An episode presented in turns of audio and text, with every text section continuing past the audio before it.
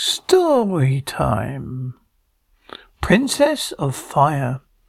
There was once an incredibly rich, beautiful, wise princess, tired of false suitors, who only interested in, in only interested in money.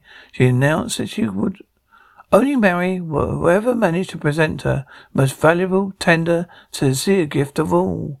Palace filled up with flowers and gifts of every kind, letters describing undying love and love-struck poems. Among all these wonderful gifts, she found a pebble, a simple, dirty pebble, intrigued, demanded to see whoever it was who offered this gift. Despite her curiosity, she pretended to be highly offended by the gift when a young man was brought before her. He explained it to her like this. Dear Princess, this pebble represents the most valuable thing one can give. It is my heart. It's also sincere because it's not yours yet. Not yet yours. As it is hard as stone. Only when it feels with love will it soften and be more tender than any other.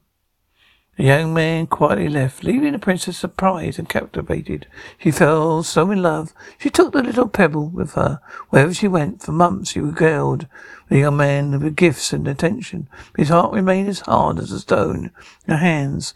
Losing hope, she ended up throwing the pebble into fire. In the heat of fire, the sand crumbled from around it. And from out of that soft stone, a gold, beautiful golden figure emerged.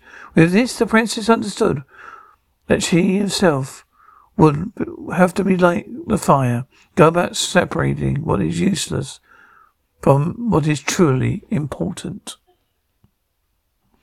During the following months, she set about changing the kingdom, devoted life, devoted life, her wisdom, and riches, to separating what is truly available valuable what is unimportant. He gave up the luxury, the jewels, the excess, and meant everyone in the kingdom had had food to eat and books to read.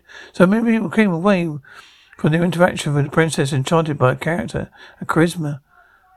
A mere presence transmitted such human warmth that they started to call her the Princess of Fire. As with the, as with the pebble, the fire of her presence melted the hardness of the young man's heart, just as he had promised. He became so tender, considerate. He made the princess happy to the day, end of her days.